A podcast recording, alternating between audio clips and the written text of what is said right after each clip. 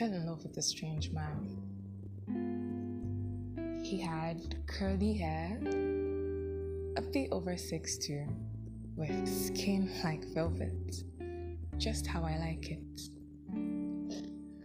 A pool of brown eyes that draw you in with the perfect tan, befitting the eighth wonder of the world. He was not like the others, truly. I say this every two business days. But there's just something about Ade. He had always been a mild lover, easygoing with a free temperament. My friends often complained he was too soft for a man, but I paid no mind because he was my man. He was made for me by my very thoughts, some would say. And such a romantic, ugh, the perfect man. We would go on random walks around town every Saturday. It became a routine. Our routine. He always knew the best spots and routes. My first. I had a lot of firsts with him. First car, first house, first man. Mine. Was my safe haven next to none. The solace of his arms and the toned build of his chest protects me from cold nights.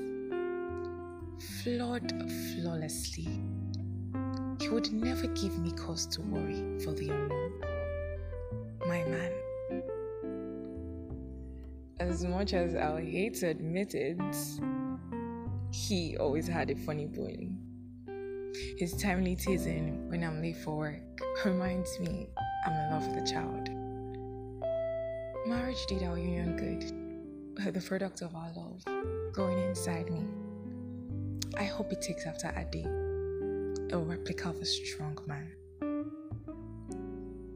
He was perfect, too perfect he might as well not be real.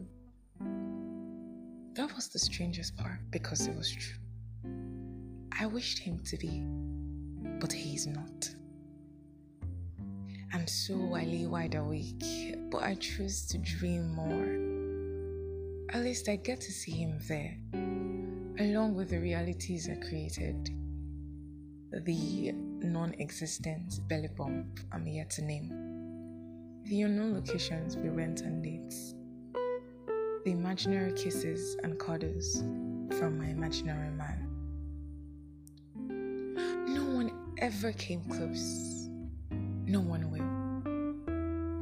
How do I explain that my greatest love story was with a man that does not exist? Is this love?